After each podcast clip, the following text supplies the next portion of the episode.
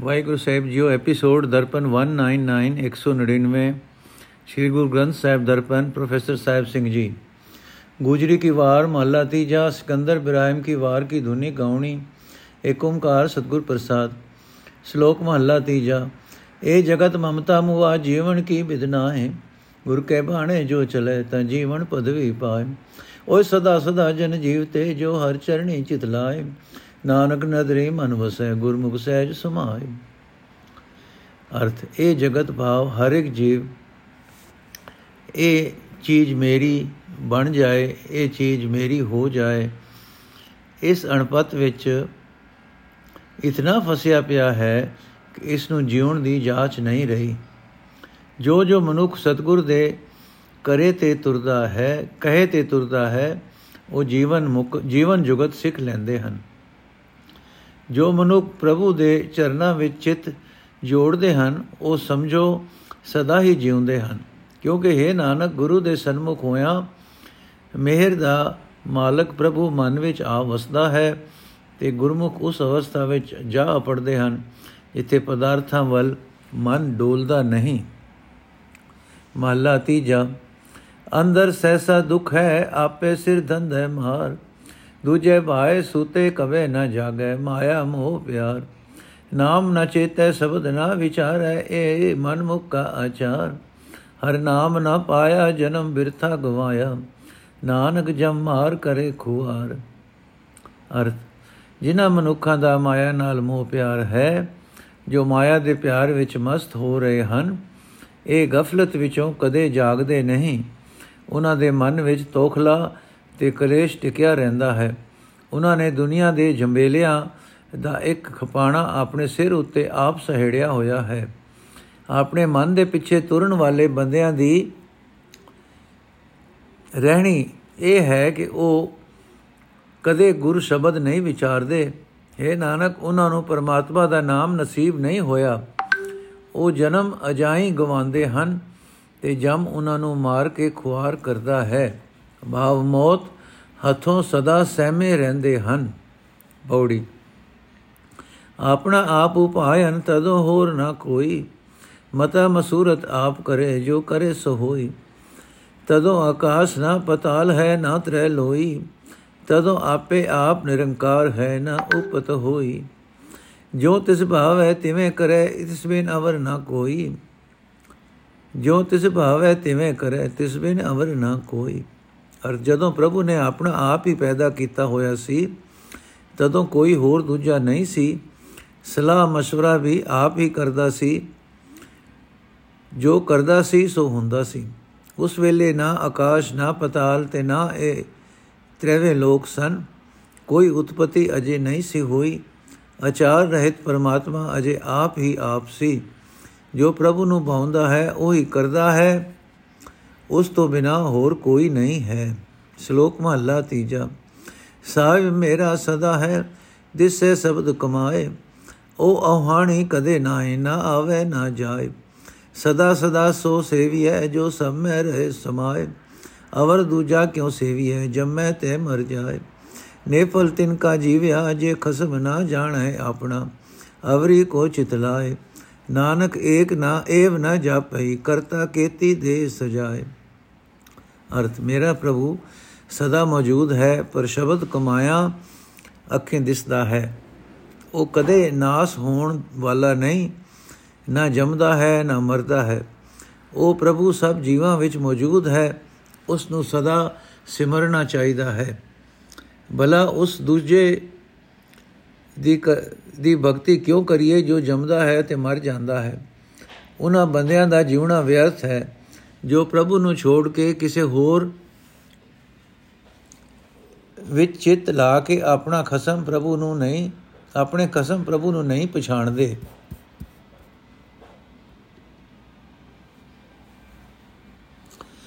ਅਜੇ ਬੰਦਿਆਂ ਨੂੰ, ਹੈ ਨਾਨਕ, ਕਰਤਾਰ ਕਿਤਨੀ ਕੁ ਸਜ਼ਾ ਦਿੰਦਾ ਹੈ? ਇਹ ਗੱਲ ਇਸ ਤਰ੍ਹਾਂ ਅੰਦਾਜ਼ੇ ਲਾਇਆ ਨਹੀਂ ਪਤਾ ਲੱਗਦੀ। ਮਹਲਾ ਤੀਜਾ, ਸੱਚਾ ਨਾਮ ਦਿਹਾਈ ਹੈ, ਸਭੋ ਵਰਤੈ ਸਚ। ਨਾਨਕ ਹੁਕਮ ਬੂਝ ਪਰਵਾਨ ਹੋਏ ਤਾਂ ਫਲ ਪਾਵੇ ਸਚ। ਕਥਨੀ ਬਦਨੀ ਕਰਤਾ ਫਿਰੇ, ਹੁਕਮੇ ਮੂਲ ਨਾ 부ਝਈ ਅੰਦਾ ਕਚ ਨਿਕਚ ਅਰਥ, ਜੋ ਸਦਾ ਥਿਰ ਪ੍ਰਭੂ ਹਰ ਥਾਂ ਵਸਦਾ ਹੈ ਉਸ ਦਾ ਨਾਮ ਸਿਮਰਨਾ ਚਾਹੀਦਾ ਹੈ। हे ਨਾਨਕ, ਜੋ ਮਨੁੱਖ ਪ੍ਰਭੂ ਦੀ ਰਜ਼ਾ ਨੂੰ ਸਮਝੇ, ਤਾਂ ਉਸ ਦੀ ਜੇ ਮਨੁੱਖ ਪ੍ਰਭੂ ਦੀ ਰਜ਼ਾ ਨੂੰ ਸਮਝੇ, ਤਾਂ ਉਸ ਦੀ ਹਜ਼ੂਰੀ ਵਿੱਚ ਕਬੂਲ ਹੁੰਦਾ ਹੈ।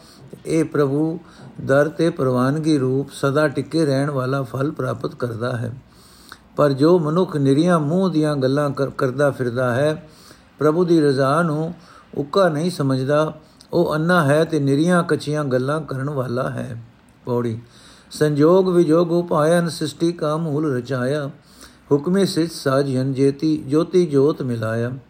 ਜੋਤੀ ਹੂੰ ਸਭ ਜਾਣ, ਚਾਨਣਾ, ਸਤਗੁਰ ਸ਼ਬਦ ਸੁਣਾਇਆ ਬ੍ਰਹਮਾ ਵਿਸ਼ਨ ਮਹੇਸ਼ ਤ੍ਰੈ ਗੁਣ ਸਿਰ ਧੰਦ ਲਾਇਆ। ਮਾਇਆ ਕਾ ਮੂਲ ਰਚਾਇਨ ਤੁਰਿਆ ਸੁਖ ਪਾਇਆ। ਮਾਇਆ ਕਾ ਮੂਲ ਰਚਾਇਨ ਤੁਰਿਆ ਸੁਖ ਪਾਇਆ। ਅਰਥ ਪ੍ਰਮਾਤਮਾ ਨੇ ਸੰਜੋਗ ਤੇ ਵਿਜੋਗ ਰੂਪ ਨੇ ਬਣਾਇਆ ਤੇ ਜਗਤ ਰਚਨਾ ਦਾ ਮੁੱਢ ਬੰਨ ਦਿੱਤਾ। ਉਸਨੇ ਆਪਣੇ ਹੁਕਮ ਵਿੱਚ ਸ੍ਰਿਸ਼ਟੀ ਸਾਜੀ ਤੇ ਜੀਵਾਂ ਦੀ ਆਤਮਾ ਵਿੱਚ ਆਪਣੀ ਜੋਤ ਰਲਾਈ। ਇਹ ਸਾਰਾ ਪ੍ਰਕਾਸ਼ ਪ੍ਰਭੂ ਦੀ ਜੋਤ ਤੋਂ ਹੀ ਹੋਇਆ ਹੈ। ਇਹ ਬਚਨ ਸਤਿਗੁਰੂ ਨੇ ਸੁਣਾਇਆ ਹੈ।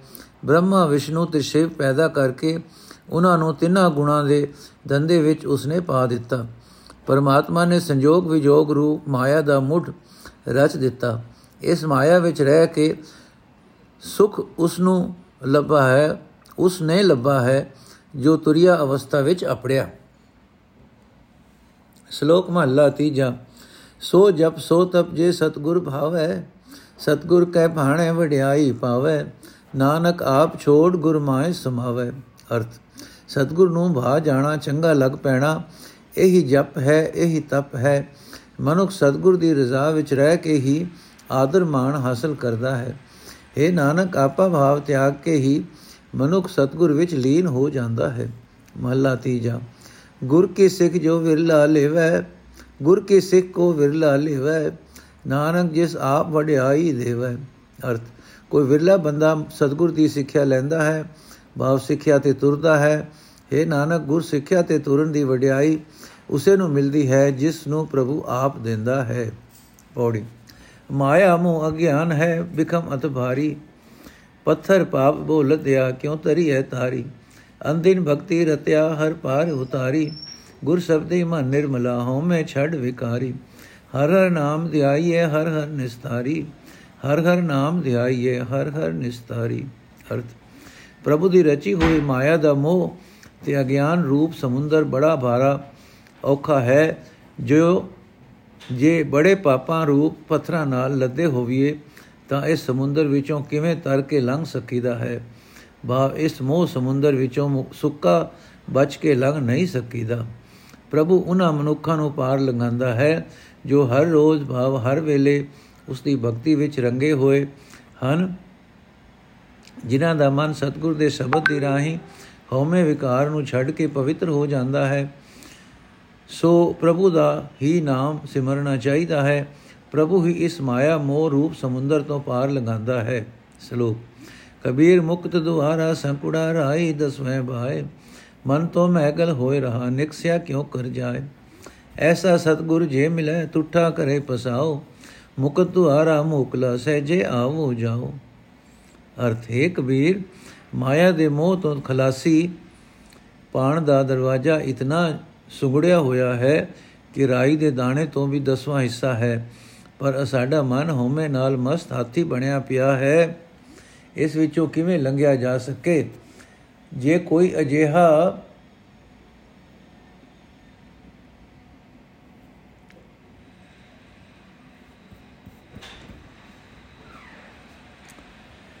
ਜੇ ਕੋਈ ਅਜਿਹਾ ਗੁਰੂ ਮਿਲ ਪਏ ਜੋ ਪ੍ਰਸੰਨ ਹੋ ਕੇ ਸਾਡੇ ਉੱਤੇ ਕਿਰਪਾ ਕਰੇ, ਤਾਂ ਮੁਕਤੀ ਦਾ ਰਾਹ ਬੜਾ ਖੁੱਲਾ ਹੋ ਜਾਂਦਾ ਹੈ, ਉਸ ਵਿੱਚੋਂ ਸੌਖੇ ਹੀ ਆ ਜਾ ਸਕੀਦਾ ਹੈ। ਮੱਲਾ ਤੀਜਾ। ਨਾਨਕ ਮੁਕਤ ਦੁਆਰਾ ਅਤਨੀ ਕਾ ਨਾਨਾ ਹੋਏ ਸੁਜਾਏ ਹਉਮੈ ਮਨ ਅਸਤੂਲ ਹੈ ਕਿਉ ਕਰ ਵਿੱਚ ਦੇ ਜਾਏ। ਸਤਗੁਰ ਮਿਲਿਆ ਹਉਮੈ ਗਈ ਜੋਤ ਰਹੀ ਸਬਦ ਆਏ, ਇਹ ਜਿਉ ਸਦਾ ਮੁਕਤ ਹੈ ਸਹਿਜੇ ਰਹਾ ਸਮਾਏ। ਨੋਟ ਕਬੀਰ ਜੀ ਨੇ ਲਿਖਿਆ, ਮਨ ਤੋਂ ਮੈਗਲ ਹੋਏ ਰਹਾ। ਗੁਰੂ ਅਮਰਦਾਸ ਜੀ ਨੇ ਇਸ ਦੀ ਵਿਆਖਿਆ ਕੀਤੀ ਹੈ ਕਿ ਹਉਮੈ ਮਨ ਅਸਥੂਲ ਹੈ। ਮੈਗਲ ਬਣਨ ਦਾ ਕਾਰਨ ਹੈ ਹਉਮੈ। ਅਰਥ, ਹੈ ਨਾਨਕ, ਮਾਇਆ ਦੇ ਮੋਹ ਤੋਂ ਬਚ ਕੇ ਮਿਲ ਲੰਘਣ ਦਾ ਰਸਤਾ ਬਹੁਤ ਨਿੱਕਾ ਜਿਹਾ ਹੈ। ਉਹੀ ਇਸ ਵਿੱਚੋਂ ਲੰਘ ਸਕਦਾ ਹੈ ਜੋ ਬਹੁਤ ਨਿੱਕਾ ਹੋ ਜਾਏ। ਪਰ ਜੇ ਮਨ ਹਉਮੈ ਨਾਲ ਮੋਟਾ ਹੋ ਗਿਆ, ਤਾਂ ਇਸ ਨਿੱਕੇ ਜਿਹੇ ਦਰਵਾਜ਼ੇ ਵਿੱਚੋਂ ਵੀ ਦੀ ਕਿਵੇਂ ਲੰਘਿਆ ਜਾ ਸਕੇ? ਇਸ ਨਿੱਕੇ ਜਿਹੇ ਦਰਵਾਜ਼ੇ ਵਿੱਚੋਂ ਦੀ ਕਿਵੇਂ ਲੰਘਿਆ ਜਾ ਸਕੇ? ਜਦੋਂ ਗੁਰੂ ਮਿਲਿਆ, ਹਉਮੈ ਦੂਰ ਹੋ ਜਾਏ। ਜਦੋਂ ਗੁਰੂ ਮਿਲਿਆ, ਹਉਮੈ ਦੂਰ ਹੋ ਜਾਏ ਤਾਂ ਅੰਦਰ ਪ੍ਰਕਾਸ਼ ਹੋ ਜਾਂਦਾ ਹੈ। ਫਿਰ ਆਤਮਾ ਸਦਾ ਮਾਇਆ ਮੋਹ ਤੋਂ ਆਜ਼ਾਦ ਰਹਿੰਦਾ ਹੈ ਤੇ ਅਡੋਲ ਅਵਸਥਾ ਵਿੱਚ ਟਿਕਿਆ ਰਹਿੰਦਾ ਹੈ। ਪੌੜੀ। ਪ੍ਰਭ ਸੰਸਾਰ ਉਪਾਏ ਕਹਿ ਵਸ ਆਪਣੇ ਕੀਤਾ। ਗਣਤੇ ਪ੍ਰਭੂ ਨ ਪਾਈ ਹੈ ਦੂਜੇ ਭਰਮੀਤਾ। ਸਤਗੁਰ ਮਿਲਿਆ ਜੀਵਤ ਮਰੈ, ਬੁਝ ਸਚ ਸਮੀਤਾ। ਸਭ ਤੇ ਹਉਮੈ ਖੋਈ ਹੈ ਹਰ ਮੇਲ ਮਿਲੀਤਾ। ਸਭ ਕੀ ਜਾਣੇ ਕਰੇ ਆਪ, ਆਪੇ ਵਿਗਸੀਤਾ ਸਭ ਕੀ ਜਾਣੇ ਕਰੇ ਆਪ, ਆਪੇ ਵਿਗਸੀਤਾ ਅਰਥ, ਪ੍ਰਭੂ ਨੇ ਜਗਤ ਪੈਦਾ ਕਰਕੇ ਆਪਣੇ ਵਸ ਵਿੱਚ ਰੱਖਿਆ ਹੋਇਆ ਹੈ। ਪਰ ਇਹ ਗੱਲ ਭੁਲਾ ਕੇ ਕਿ ਜਗਤ ਗੁਰੂ ਦੇ, ਜਗਤ ਪ੍ਰਭੂ ਦੇ ਵਸ ਵਿੱਚ ਹੈ ਤੇ ਮਾਇਆ ਦੀਆਂ ਹੀ ਵਿਚਾਰਾਂ ਕੀਤਿਆਂ ਪ੍ਰਭੂ ਨਹੀਂ ਮਿਲਦਾ। ਮਾਇਆ ਵਿੱਚ ਹੀ ਭਟਕੀਦਾ ਹੈ। ਗੁਰੂ ਮਿਲਿਆ ਜੇ ਜੋ ਜੋ, ਜੇ ਮਨੁੱਖ ਜਿਉਂਦਾ ਮਾਇਆ ਵੱਲੋਂ ਮਰੇ, ਤਾਂ ਇਹ ਅਸਲੀਅਤ ਕਿ ਸੰਸਾਰ ਪ੍ਰਭੂ ਦੇ ਵਚ ਵਿੱਚ ਹੈ, ਸਮਝ ਕੇ ਸੱਚੇ ਪ੍ਰਭੂ ਦੇ ਮੇਲ ਵਿੱਚ ਮਿਲ ਜਾਂਦਾ ਹੈ। ਇਹ ਸਮਝ ਆ ਜਾਂਦੀ ਕਿ ਪ੍ਰਭੂ ਆਪ ਹੀ ਸਭ ਕੁਝ ਜਾਣਦਾ ਹੈ, ਆਪ ਹੀ ਕਰਦਾ ਹੈ ਤੇ ਆਪ ਹੀ ਵੇਖ ਕੇ ਖੁਸ਼ ਹੁੰਦਾ ਹੈ। ਸ਼ਲੋਕ ਮਹਲਾ ਤੀਜਾ। ਸਤਗੁਰ ਸਿਉ ਚਿਤ ਨਾ ਲਾਇਓ, ਨਾਮ ਨਾ ਵਸਿਓ, ਮਨ ਆਏ। ਦ੍ਰਿਗੇ ਵੇਹਾ ਜੀਵਿਆ, ਕਿਆ ਜੁਗ ਮੈਂ ਪਾਇਆ ਆਏ। ਮਾਇਆ ਖੋਟੀ ਰਾਸ ਹੈ, ਏਕ ਚਸੇ ਮੈਂ ਪਾਜ ਲੈ ਜਾਏ। ਹੱਥੋਂ ਛੁੜਕੀ ਤਨ ਸਿਆ ਹੋਏ, ਬਚਨ ਬਦਨ ਜਾਏ ਕੁਮਲਾਏ। ਜਿਨ ਸਤਗੁਰ ਸਿਉ ਚਿਤ ਲਾਇਆ, ਤਿਨ ਸੁਖ ਵਸਿਆ ਮਨ ਆਏ। ਹਰ ਨਾਮ ਧਿਆਵੇ ਰੰਗ ਸਿਉ, ਹਰ ਨਾਮ ਰਹੇ ਲਿਵ ਲਾਏ। ਨਾਨਕ ਸਤਗੁਰ ਸੋਧਨ ਸੌਪਿਆ ਜੇ ਜੀ ਮੈਂ ਰਿਆ ਸਮਾਏ। ਰੰਗ ਤਿਸੈ ਕੋ ਅਗਲਾ ਵੰਨੀ ਚੜੇ ਚੜਾਏ ਰੰਗ ਤਿਸੈ ਕੋ ਅਗਲਾ ਵੰਨੀ ਚੜੇ ਚੜਾਏ ਅਰ ਜੇ ਗੁਰੂ ਨਾਲ ਚਿਤ ਨਾ ਲਾਇਆ ਤੇ ਪ੍ਰਭੂ ਦਾ ਨਾਮ ਮਨ ਵਿੱਚ ਨਾ ਵਸਿਆ, ਤਾਂ ਫਿੱਟੇ ਮੂੰਹ ਇਸ ਜੀਵਨ ਨੂੰ। ਮਨੁੱਖਾ ਜਨਮ ਵਿੱਚ ਆ ਕੇ ਕੀ ਖਟਿਆ? ਮਾਇਆ ਤਾਂ ਖੋਟੀ ਪੂੰਜੀ ਹੈ, ਇਸ ਦਾ ਪਾਜ ਤਾਂ ਇੱਕ ਪਲਕ ਵਿੱਚ ਲੈ ਜਾਂਦਾ ਹੈ। ਜੇ ਇਹ ਗਵਾਚ ਜਾਏ, ਇਸ ਦੇ ਗਮ ਨਾਲ ਸਰੀਰ ਕਾਲਾ ਹੋ ਜਾਂਦਾ ਹੈ ਤੇ ਮੂੰਹ ਕੁਮਲਾ ਜਾਂਦਾ ਹੈ। ਜਿਨ੍ਹਾਂ ਮਨੁੱਖਾਂ ਨੇ ਗੁਰੂ ਨਾਲ ਚਿੱਤ ਜੋੜਿਆ, ਉਹਨਾਂ ਦੇ ਮਨ ਵਿੱਚ ਸ਼ਾਂਤੀ ਆ ਵਸਦੀ ਹੈ। ਉਹ ਪਿਆਰ ਨਾਲ ਪ੍ਰਭੂ ਦਾ ਨਾਮ ਸਿਮਰਦੇ ਹਨ, ਪ੍ਰਭੂ ਨਾਮ ਵਿੱਚ ਸੁਰਤ ਜੋੜੀ ਰੱਖਦੇ ਹਨ। हे ਨਾਨਕ, ਇਹ ਨਾਮ ਧਨ ਪ੍ਰਭੂ ਨੇ ਸਤਗੁਰ ਨੂੰ ਸੌਂਪਿਆ ਹੈ। ਇਹ ਧਨ ਗੁਰੂ ਦੇ ਆਤਮਾ ਵਿੱਚ ਰਚਿਆ ਹੋਇਆ ਹੈ। ਜੋ ਮਨੁ ਗੁਰੂ ਤੋਂ ਨਾਮ ਧਨ ਲੈਂਦਾ ਹੈ, ਉਸੇ ਨੂੰ ਨਾਮ ਰੰਗ ਬੋਤਾ ਚੜਦਾ ਹੈ ਤੇ ਇਹ ਰੰਗ ਨਿਤ ਚਮਕਦਾ ਹੈ, ਦੂਣਾ ਚੌਣਾ ਹੁੰਦਾ ਹੈ। ਮਹਲਾ ਤੀਜਾ, ਮਾਇਆ ਹੋਏ ਨਾਗਨੀ ਜਗਤ ਰਹੀ ਲਪਟਾਏ, ਇਸ ਕੀ ਸੇਵਾ ਜੋ ਕਰੇ ਤਿਸੈ ਹੀ ਕੋ ਫਿਰ ਖਾਏ। ਗੁਰਮੁਖ ਕੋਈ ਗਾੜੂ ਗਾੜੂ ਤਿਨ ਮਲ ਦਲ ਲਾਈ ਪਾਏ।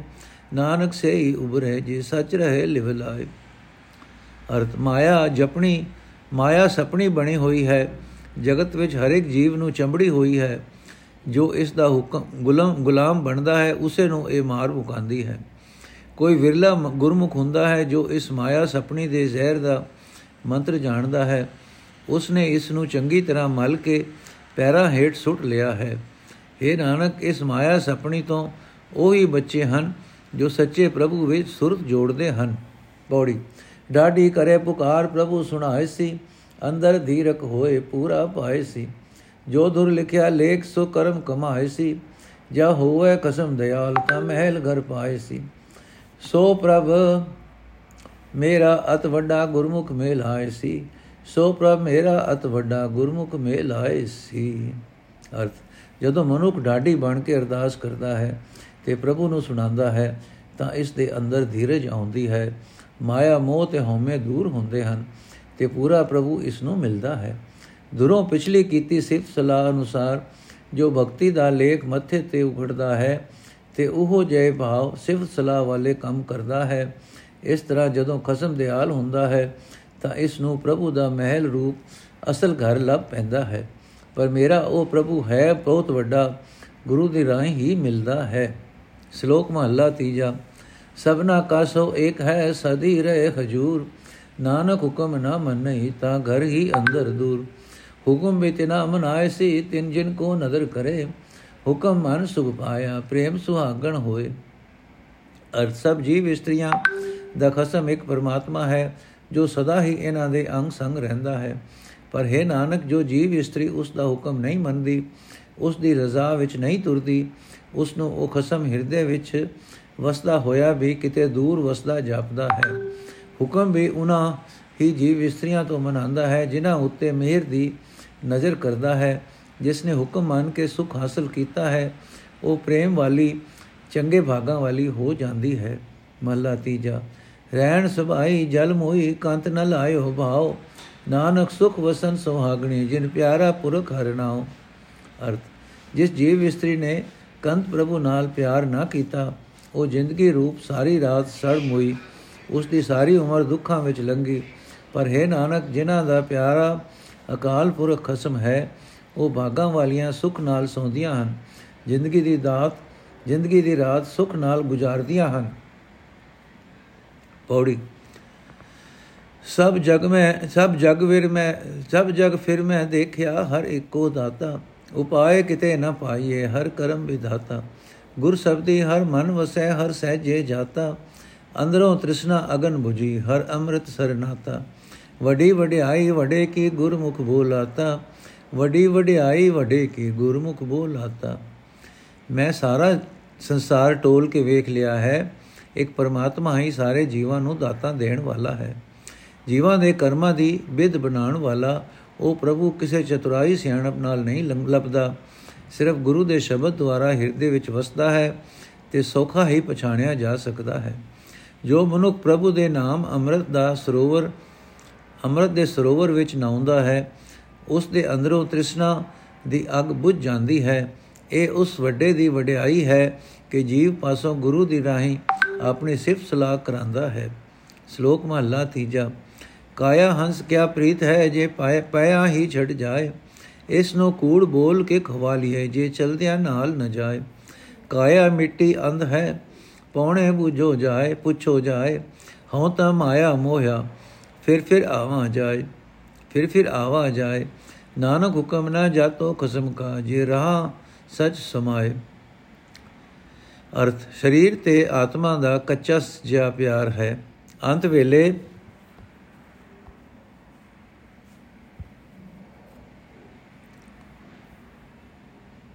ਅੰਤ ਵੇਲੇ ਇਹ ਆਤਮਾ ਸਰੀਰ ਨੂੰ ਡਿੱਗੇ ਨੂੰ ਹੀ ਛੱਡ ਕੇ ਤੁਰ ਜਾਂਦਾ ਹੈ। ਜਦੋਂ ਆਖਰ ਤੁਰਨ ਵੇਲੇ ਇਹ ਸਰੀਰ ਨਾਲ ਨਹੀਂ ਜਾਂਦਾ, ਤਾਂ ਇਸ ਨੂੰ ਝੂਠ ਬੋਲ ਬੋਲ ਕੇ ਪਾਲਣ ਦਾ ਕੀ ਲਾਭ? ਸਰੀਰ ਤਾਂ ਮਿੱਟੀ ਸਮਝੋ ਗਿਆਨਹੀਨ ਹੈ ਗਿਆਨਹੀਨ ਹੈ, ਝੂਠ ਬੋਲ ਬੋਲ ਕੇ ਇਸ ਨੂੰ ਪਾਲਿਆ ਪਾਲਿਆ, ਆਖਰ ਲੇਖਾ, ਜੀਵਾਤਮਾ ਤੋਂ ਹੀ ਮੰਗਿਆ ਜਾਂਦਾ ਹੈ। ਜੀਵਾਤਮਾ ਨੂੰ ਜੇ ਪੁੱਛੋ ਕਿ ਇਹ ਸਰੀਰ ਪਾਲਣ ਵਿੱਚ ਹੀ ਕਿਉਂ ਲੱਗਾ ਰਿਹਾ ਤਾਂ ਇਸ ਦਾ ਉੱਤਰ ਇਹ ਹੈ ਕਿ ਮੈਂ ਮਾਇਆ ਦੇ ਮੋਹ ਵਿੱਚ ਫਸਿਆ ਮੁੜ ਮੁੜ ਜਨਮ ਮਰਨ ਵਿੱਚ ਪਿਆ ਰਹਾ। ਏ ਨਾਨਕ, ਮੈਂ ਕਸਮ ਦਾ ਹੁਕਮ ਨਾ ਪਛਾਣਿਆ। ਇਸ ਦੀ ਬਰਕਤ ਨਾਲ ਮੈਂ ਸੱਚੇ ਪ੍ਰਭੂ ਵਿੱਚ ਟਿਕਿਆ ਰਹਿੰਦਾ।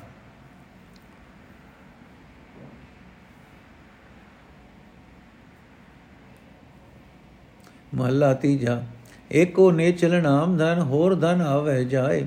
ਇਸ ਧਨ ਕੋ ਤਸਕਰ ਜੋ ਨਾ ਸਕਈ, ਨਾ ਉਚਕਾ ਲੈ ਜਾਏ। ਇਸ, ਇਹ ਹਰ ਧਨ ਜੀਐ ਸੇਤੀ, ਰਵ ਰਿਆ ਜੀਐ ਨਾਲੇ ਜਾਏ। ਪੂਰੇ ਗੁਰ ਤੇ ਪਾਈਏ ਮਨਮੁਖ ਪੱਲੇ ਨਾ ਪਾਏ। ਧਨ ਵਪਾਰੀ ਨਾਨਕਾ ਜਿਨਾ ਨਾਮ ਧਨ ਖਟਿਆ ਆਏ। ਅਰਥ, ਪਰਮਾਤਮਾ ਦਾ ਨਾਮ ਹੀ ਇੱਕ ਐਸਾ ਧਨ ਹੈ, ਜੋ ਸਦਾ ਕਾਇਮ ਰਹਿੰਦਾ ਹੈ। ਹੋਰ ਧਨ ਕਦੇ ਮਿਲਿਆ ਮਿਲਿਆ ਤੇ ਕਦੇ ਨਾਸ ਹੋ ਗਿਆ। ਇਸ ਧਨ ਵੱਲ ਕੋਈ ਹੋ, ਚੋਰ ਅੱਖ ਚੁੱਕ ਕੇ ਨਹੀਂ ਵੇਖ ਸਕਦਾ। ਕੋਈ ਗੰਢ ਕੱਪ ਇਸ ਨੂੰ ਖੋ ਨਹੀਂ ਸਕਦਾ। ਪਰਮਾਤਮਾ ਦਾ ਨਾਮ ਰੂਪ ਇਹ ਧਨ ਜਿੰਦ ਦੇ ਨਾਲ ਹੀ ਰਹਿੰਦਾ ਹੈ, ਜਿੰਦ ਦੇ ਨਾਲ ਹੀ ਜਾਂਦਾ ਹੈ। ਇਹ ਧਨ ਪੂਰੇ ਗੁਰੂ ਤੋਂ ਮਿਲਦਾ ਹੈ, ਪਰ ਜੋ ਮਨੁੱਖ ਆਪਣੇ ਮਨ ਦੇ ਪਿੱਛੇ ਤੁਰਦਾ ਹੈ, ਉਸ ਨੂੰ ਨਹੀਂ ਲੱਭਦਾ। ਇਹ ਨਾਨਕ, ਭਾਗਾਂ ਵਾਲੇ ਹਨ, ਉਹ ਵਣਜਾਰੇ ਜਿਨ੍ਹਾਂ ਜਗਤ ਵਿੱਚ ਆ ਕੇ ਪਰਮਾਤਮਾ ਦਾ ਨਾਮ ਰੂਪ ਧਨ ਖਟਿਆ ਹੈ। ਬੋੜੀ ਮੇਰਾ ਸਾਹਿਬ ਅਤ ਵੱਡਾ, ਸਚ ਗੈਰ ਗੰਭੀਰਾ ਸਭ ਜਗ ਤਿਸਕੇ ਵਸ ਹੈ, ਸਭ ਤਿਸ ਕਾ ਚੀਰਾ। ਗੁਰ ਪ੍ਰਸਾਦੀ ਪਾਈ ਹੈ, ਨੀਚਲ ਧਨ ਧੀਰਾ। ਕਿਰਪਾ ਤੇ ਹਰ ਮਨ ਵਸੈ, ਬੇਟੇ ਗੁਰ ਸੂਰਾ। ਗੁਣਵੰਤੀ ਸਲਾਇਆ, ਸਦਾ ਥਿਰ ਨੇ ਚਲ ਹਰ ਪੂਰਾ। ਗੁਣਵੰਤੀ ਸਲਾਇਆ, ਸਦਾ ਥਿਰ ਨੇ ਚਲ ਹਰ ਪੂਰਾ। ਅਰਥ, ਮੇਰਾ ਮਾਲਕ ਪ੍ਰਭੂ ਬਹੁਤ ਹੀ ਵੱਡਾ ਹੈ, ਸਦਾ ਕਾਇਮ ਰਹਿਣ ਵਾਲਾ ਹੈ ਡੂੰਗਾ ਹੈ ਤੇ ਧੀਰਜ ਵਾਲਾ ਹੈ। ਸਾਰਾ ਸੰਸਾਰ ਉਸ ਦੇ ਵਸ ਵਿੱਚ ਹੈ, ਸਾਰਾ ਜਗਤ ਉਸ ਦੇ ਸਾਰਾ ਜਗਤ ਉਸੇ ਦੇ ਆਸਰੇ ਹੈ। ਉਸ ਪਰਮਾ, ਉਸ ਪ੍ਰਭੂ ਦਾ ਨਾਮ ਧਨ ਧਨ ਸਦਾ ਕਾਇਮ ਰਹਿਣ ਵਾਲਾ ਹੈ। ਅਟਲ ਹੈ ਤੇ ਗੁਰੂ ਦੀ ਕਿਰਪਾ ਨਾਲ ਮਿਲਦਾ ਹੈ। ਪ੍ਰਭੂ ਦੀ ਮਿਹਰ ਨਾਲ ਸੂਰਮਾ ਗੁਰੂ ਮਿਲਦਾ ਹੈ ਤੇ ਹਰੀ ਨਾਮ ਮਨ ਵਿੱਚ ਵਸਦਾ ਹੈ। ਉਹ ਸਦਾ ਥਿਰ ਅਡੋਲ ਤੇ ਪੂਰੇ ਪ੍ਰਭੂ ਨੂੰ ਗੁਣ ਵਾਲਿਆਂ ਨੇ ਸਲਾਇਆ ਹੈ। ਉਹ ਸਦਾ ਥਿਰ ਅਡੋਲ ਤੇ ਪੂਰੇ ਪ੍ਰਭੂ ਨੂੰ ਗੁਣ ਵਾਲਿਆਂ ਨੇ ਸਲਾਇਆ ਹੈ। ਸ਼ਲੋਕ ਮਹਲਾ ਤੀਜਾ। ਦ੍ਰਿਗ ਤਿਨਾ ਦਾ ਜੀਵਿਆ ਜੋ ਹਰ ਸੁਖ, ਪਰ ਹਰ ਤਿਆਗ ਦੇ ਦੁਖੋਂ ਮੈਂ ਪਾਪ ਕਮਾਏ। ਮਨ ਮੁਕਿਆ ਅਗਿਆਨੀ ਮਾਇਆ, ਮੋਹ ਵਿਆਪੈ, ਤਿਨ ਬੂਝ ਨ ਕਾਈ ਪਾਏ। ਹਲਤ ਪਲਤ ਉਹ ਸੁਖ ਨਾ ਪਾਵੇ, ਅੰਤ ਗਏ ਪਛਤਾਏ। ਗੁਰ ਪ੍ਰਸਾਦੀ ਕੋ ਨਾਮ ਧਿਆਏ ਤੇ ਸੋਮੇ ਵਿੱਚੋਂ ਜਾਏ। ਨਾਨਕ ਤਿਸ ਜਿਸ ਪੂਰਬ ਹੋਵੇ ਲਿਖਿਆ, ਸੋ ਗੁਰ ਚਰਣੀ ਆਏ ਪਾਏ। ਨਾਨਕ ਜਿਸ ਪ੍ਰਭ, ਜਿਸ ਪੂਰਬ ਹੋਵੇ ਲਿਖਿਆ, ਸੋ ਗੁਰ ਚਰਣੀ ਆਏ ਪਾਏ। ਅਰਥ।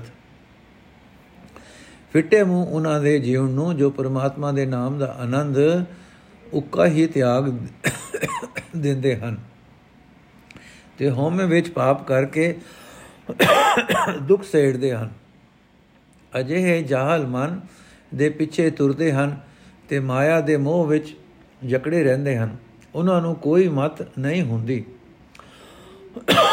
ਉਹਨਾਂ ਨੂੰ ਨਾ ਇਸ ਲੋਕ ਵਿੱਚ, ਨਾ ਪਰਲੋਕ ਵਿੱਚ ਕੋਈ ਸੁਖ ਮਿਲਦਾ ਹੈ। ਮਰਨ ਵੇਲੇ ਵੀ ਹੱਥ ਮਲਦੇ ਹੀ ਜਾਂਦੇ ਹਨ। ਜੋ ਮਨੁੱਖ ਗੁਰੂ ਦੀ ਕਿਰਪਾ ਨਾਲ ਪ੍ਰਭੂ ਦਾ ਨਾਮ ਸਿਮਰਦਾ ਹੈ, ਉਸ ਦੇ ਅੰਦਰੋਂ ਹਉਮੈ ਦੂਰ ਹੋ ਜਾਂਦੀ ਹੈ। ਇਹ ਨਾਨਕ, ਜਿਸ ਦੇ ਮੱਥੇ ਤੇ ਦੁਰੋਂ ਭਾਗ ਹੋਵੇ, ਉਹ ਮਨੁੱਖ ਸਤੁਰ ਦੀ ਚਰਨੀ ਆ ਪੈਂਦਾ ਹੈ। ਮਹਲਾ ਤੀਜਾ ਮਨ ਮੁਖ ਉਦਾ ਕੌਲ ਹੈ, ਨਾ ਤਿਸ ਭਗਤ ਨਾ ਨਾਉ, ਸ਼ਕਤੀ ਅੰਦਰ ਵਰਤਦਾ। ਕੂੜ ਤਿਸ ਕਾ ਹੈ ਉਪਾਉ ਤਿਸ ਦਾ ਅੰਦਰ ਚਿਤ ਨਾ ਵਿਜਈ ਮੁਖ ਫੀਕਾ ਅਲਾਉ ਓਏ ਧਰਮ ਰਲਾਏ ਨਾ ਰਲਨ, ਉਨ ਅੰਦਰ ਕੂੜ ਸੁਆਉ, ਨਾਨਕ ਕਰਤੇ ਬਣਤ ਬਣਾਈ। ਮਨ ਮੁਖ ਕੂੜ ਬੋਲ ਬੋਲ ਡੁੱਬੇ, ਗੁਰਮੁਖ ਤਰੈ ਹਰ ਜਪ ਹਰ ਨਾਉ। ਅਰਥ, ਆਪ ਹੁਦਰਾ ਮਨੁਖ ਮਾਨੋ, ਉਲਟਾ ਕੌਲ ਫੁੱਲ ਹੈ, ਇਸ ਵਿੱਚ ਨਾ ਭਗਤੀ ਹੈ, ਨਾ ਸਿਮਰਨ, ਇਹ ਮਾਇਆ ਦੇ ਅਸਰ ਹੇਠ ਹੀ ਕਾਰ ਵਿਹਾਰ ਕਰਦਾ ਹੈ। ਕੂੜ ਮਾਇਆ ਹੀ ਇਸ ਦਾ ਪ੍ਰਯੋਜਨ, ਜ਼ਿੰਦਗੀ ਦਾ ਨਿਸ਼ਾਨਾ ਹੈ। ਆਪ ਹੁਦਰੇ ਮਨੁੱਖ ਦਾ ਅੰਦਰਲਾ ਵਿਜਦਾ ਨਹੀਂ, ਚਿਤ ਰਜਦਾ ਨਹੀਂ, ਮੂੰਹੋਂ ਵੀ ਫਿੱਕਾ ਬੋਲ ਹੀ ਬੋਲਦਾ ਹੈ। ਐਸੇ ਬੰਦੇ ਧਰਮ ਵਿੱਚ ਜੋੜੇ ਜੁੜਦੇ ਨਹੀਂ, ਕਿਉਂਕਿ ਉਹਨਾਂ ਦੇ ਅੰਦਰ ਕੂੜ ਹੈ, ਖੁਦ ਗਰਜ਼ੀ ਹੈ। ਇਹ ਲਾਲਕ, ਕਰਤਾਰ ਨੇ ਐਸੀ ਖੇਡ ਰਚੀ ਹੈ ਕਿ ਇਸ, ਕੇ ਮਨ ਦੇ ਪਿੱਛੇ ਤੁਰਨ ਵਾਲੇ ਬੰਦੇ ਤਾਂ ਝੂਠ ਬੋਲ ਬੋਲ ਕੇ ਗਰਕ ਹੁੰਦੇ ਹਨ ਤੇ ਗੁਰੂ ਦੇ ਸਨਮੁਖ ਰਹਿਣ ਵਾਲੇ ਨਾਮ ਜਪ ਜਪ ਕੇ ਸ਼ਕਤੀ ਤੇ ਹੜ ਵਿੱਚੋਂ ਤਰ ਜਾਂਦੇ ਹਨ। ਸ਼ਕਤੀ ਸ਼ਕਤੀ ਦੇ ਹੜ ਸ਼ਕਤੀ ਦੇ ਹੜ ਵਿੱਚੋਂ ਤਰ ਜਾਂਦੇ ਹਨ। ਪੌੜੀ, ਬਿਨ ਬੂਝੇ ਵੱਡਾ ਫੇਰ ਪਿਆ, ਫਿਰ ਆਵੇ ਜਾਈ। ਸਤਗੁਰ ਕੀ ਸੇਵਾ ਨਾ ਕੀਤੀਆਂ। ਅੰਧ ਗਿਆ ਪਛਤਾਈ। ਆਪਣੇ ਕਿਰਪਾ ਕਰੇ ਗੁਰ ਪਾਈਏ ਵਿੱਚੋਂ ਆਪ ਗਵਾਈ। ਤ੍ਰਿਸ਼ਨਾ ਭੁਖ ਵਿੱਚੋਂ ਉਤਰੇ, ਸੁਖ ਵਸੈ ਮਨ ਆਈ।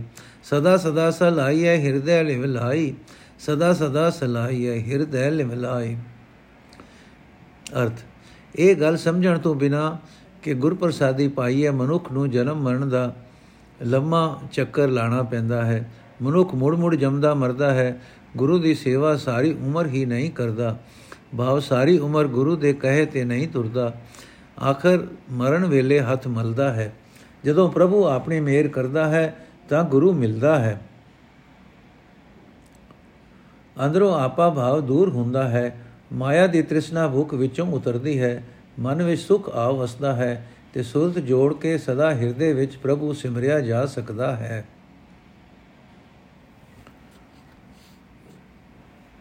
ਸ਼ਲੋਕ ਮਹੱਲਾ ਤੀਜਾ, ਜੇ ਸਤਗੁਰ ਸੇਵੇ ਆਪਣਾ, ਤਿਸਨੋ ਪੂਜੈ ਸਭ ਕੋਏ।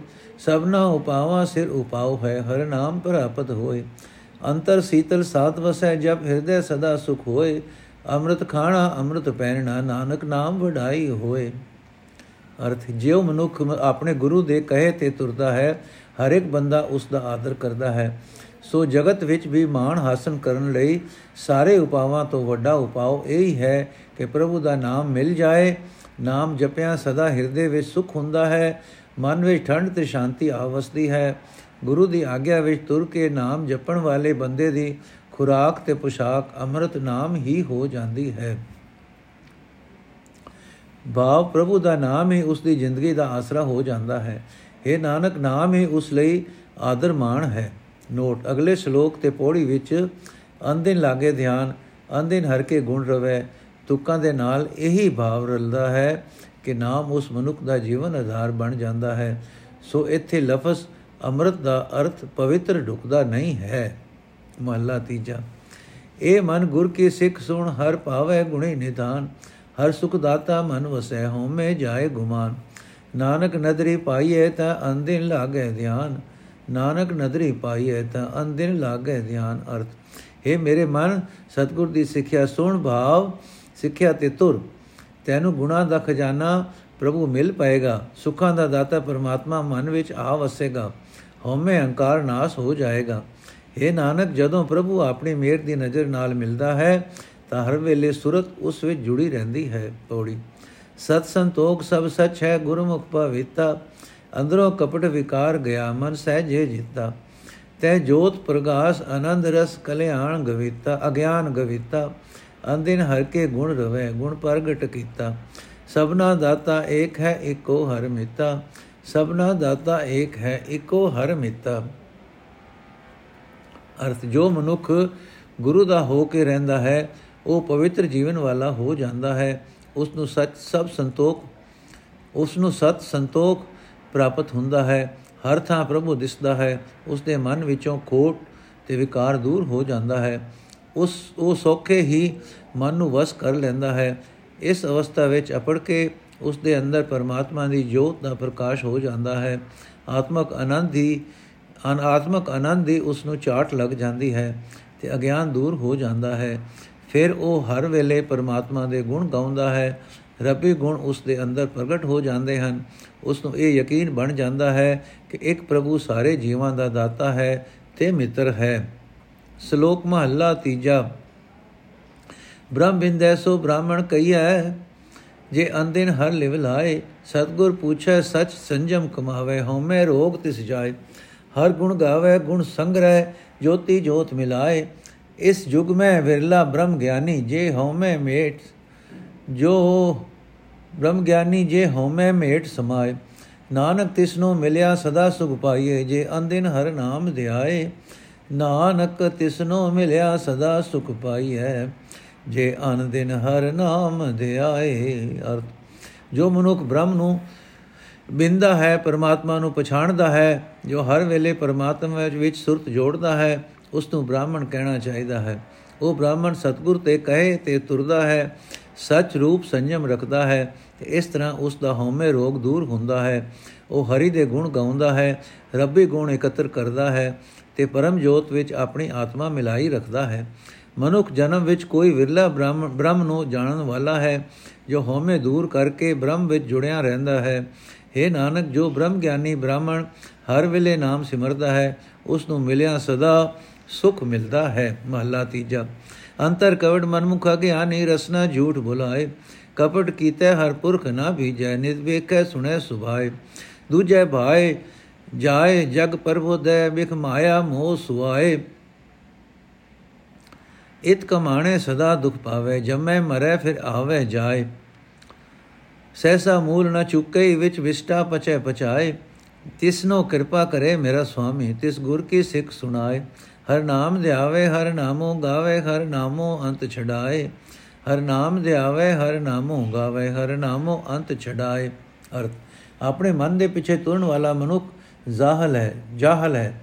ਉਸ ਦੇ ਅੰਦਰ ਖੋਟ ਹੈ ਤੇ ਜੀਬ ਨਾਲ ਝੂਠ ਭਾਵ ਅੰਦਰਲੇ ਖੋਟ ਦੇ ਉਲਟ ਬੋਲਦਾ ਹੈ। ਭਾਵ ਅੰਦਰੋਂ ਹੋਰ ਤੇ ਬਾਹਰੋਂ ਹੋਰ। ਇਸ ਤਰ੍ਹਾਂ ਠੱਗੀ ਕੀਤਿਆਂ ਪਰਮਾਤਮਾ ਪ੍ਰਸੰਨ ਨਹੀਂ ਹੁੰਦਾ, ਕਿਉਂਕਿ ਉਹ ਸੁੱਤੇ ਹੀ ਸਾਡਾ ਹਰ ਇੱਕ ਲੁਕਵਾ ਕੰਮ ਵੀ ਵੇਖਦਾ ਹੈ ਤੇ ਲੁਕਵਾ ਬੋਲ ਬੋਲ ਤੇ ਖਿਆਲ ਵੀ ਸੁਣਦਾ ਹੈ। ਮਨੁੱਖ ਆਪ ਮਾਇਆ ਦੇ ਮੋਹ ਵਿੱਚ ਹੈ, ਪਰ ਜਾ ਕੇ ਲੋਕਾਂ ਨੂੰ ਉਪਦੇਸ਼ ਕਰਦਾ ਹੈ, ਇਹ ਕਰਤੂਤ ਕੀਤਿਆਂ ਉਹ ਸਦਾ ਦੁੱਖ ਪਾਉਂਦਾ ਹੈ। ਜਮਦਾ ਹੈ, ਮਰਦਾ ਹੈ, ਮੁੜ ਜਮਦਾ ਹੈ, ਮਰਦਾ ਹੈ ਉਸ ਦਾ ਅੰਦਰਲਾ ਤੋਖਲਾ ਕਦੇ ਮਿਟਦਾ ਹੀ ਨਹੀਂ। ਉਹ ਮਾਨੋ ਮੇਲੇ, ਮੈਲੇ ਮੈਲੇ ਵਿੱਚ ਪਿਆ ਸੜਦਾ ਰਹਿੰਦਾ ਹੈ। ਪਰ ਜਿਸ ਮਨੁੱਖ ਉਤੇ ਮੇਰਾ ਮਾਲਕ ਮੇਰ ਕਰਦਾ ਹੈ ਉਸ ਨੂੰ ਗੁਰੂ ਦਾ ਉਪਦੇਸ਼ ਸੁਣਾਉਂਦਾ ਹੈ। ਉਹ ਮਨੁੱਖ ਪ੍ਰਭੂ ਦਾ ਨਾਮ ਸਿਮਰਦਾ ਹੈ, ਨਾਮ ਹੀ ਗਾਉਂਦਾ ਹੈ, ਨਾਮ ਹੀ ਉਸ ਨੂੰ ਆਖਰ ਇਸ ਸਹਸੇ ਸਹਸੇ ਤੋਂ ਛੁਡਾਉਂਦਾ ਹੈ। ਪੌੜੀ। ਜਿਨਾ ਹੁਕਮ ਮਨਾਏ ਅਨਤੇ ਪੂਰੇ ਸੰਸਾਰ, ਸਾਹਿਬ ਸੇਵਨ ਆਪਣਾ ਪੂਰੇ ਸ਼ਬਦ ਵਿਚਾਰ। ਹਰ ਕੀ ਸੇਵਾ ਚਾਕਰੀ ਸੱਚੇ ਸ਼ਬਦ ਪਿਆਰ, ਹਰ ਕਾ ਮਹਿਲ ਤਿਨੇ ਪਾਇਆ ਜਿਨ ਹਉਮੈ ਵਿੱਚੋਂ ਮਾਰ। ਨਾਨਕ ਗੁਰਮੁਖ ਮਿਲ ਰਹੇ ਜਪ ਹਰ ਨਾਮਾ ਉਰਧਾਰ। ਨਾਨਕ ਗੁਰਮੁਖ ਮਿਲ ਰਹੇ ਜਪ ਹਰ ਨਾਮਾ ਉਰਧਾਰ। ਅਰਥ, ਉਹ ਮਨੁੱਖ ਜਗਤ ਵਿੱਚ ਪੂਰੇ ਭਾਂਡੇ ਹਨ, ਜਿਨ੍ਹਾਂ ਤੋਂ ਪਰਮਾਤਮਾ ਆਪਣਾ ਹੁਕਮ ਮਨਾਉਂਦਾ ਹੈ। ਉਹ ਬੰਦੇ ਪੂਰੇ ਗੁਰੂ ਦੇ ਸ਼ਬਦ ਵਿੱਚ ਚਿਤ ਜੋੜ ਕੇ ਆਪਣੇ ਮਾਲਕ ਦੀ ਬੰਦਗੀ ਕਰਦੇ ਹਨ। ਪ੍ਰਭੂ ਦੀ ਬੰਦਗੀ ਤੋਂ ਹੀ ਪ੍ਰਭੂ ਦੀ ਬੰਦਗੀ ਹੋ ਹੀ ਜਾ ਸਕਦੀ ਹੈ ਜੇ ਸੱਚੇ ਸ਼ਬਦ ਵਿੱਚ ਪਿਆਰ ਪਾਈਏ। ਲਫ਼ਜ਼ੀ ਲਫ਼ਜ਼ੀ ਸੱਚੇ ਸ਼ਬਦ ਵਿੱਚ ਪਿਆਰ ਦੀ ਰਾਹੀਂ। ਜੋ ਮਨੁੱਖ ਅੰਦਰੋਂ ਹਉਮੈ ਨੂੰ ਮਾਰਦੇ ਹਨ, ਉਹਨਾਂ ਨੂੰ ਪਰਮਾਤਮਾ ਦੀ ਹਜ਼ੂਰੀ ਪ੍ਰਾਪਤ ਹੁੰਦੀ ਹੈ। हे ਨਾਨਕ, ਗੁਰੂ ਦੇ ਸਨਮੁਖ ਰਹਿਣ ਵਾਲੇ ਬੰਦੇ, ਪਰਮਾਤਮਾ ਦਾ ਨਾਮ ਹਿਰਦੇ ਵਿੱਚ ਪਰੋ ਕੇ ਤੇ ਨਾਮ ਜਪ ਕੇ ਪਰਮਾਤਮਾ ਵਿੱਚ ਜੁੜੇ ਰਹਿੰਦੇ ਹਨ। हे ਨਾਨਕ, ਗੁਰੂ ਦੇ ਸਨਮੁਖ ਰਹਿਣ ਵਾਲੇ ਬੰਦੇ, ਪਰਮਾਤਮਾ ਦਾ ਨਾਮ ਹਿਰਦੇ ਵਿੱਚ ਪਰੋ ਕੇ ਤੇ ਨਾਮ ਜਪ ਕੇ ਪਰਮਾਤਮਾ ਵਿੱਚ ਜੁੜੇ ਰਹਿੰਦੇ ਹਨ। ਵਾਹਿਗੁਰੂ ਜੀ ਕਾ ਖਾਲਸਾ, ਵਾਹਿਗੁਰੂ ਜੀ ਕੀ ਫਤਿਹ। 10 ਪੌੜੀਆਂ ਹੋ ਗਈਆਂ ਜੀ। ਅੱਜ ਦਾ ਐਪੀਸੋਡ ਇੱਥੇ ਸਮਾਪਤ। ਅਗਲੀ ਪੌੜੀਆਂ ਅਸੀਂ ਕੱਲ ਪੜਾਂਗੇ ਵਾਹਿਗੁਰੂ ਜੀ ਕਾ ਖਾਲਸਾ, ਵਾਹਿਗੁਰੂ ਜੀ ਕੀ ਫਤਿਹ।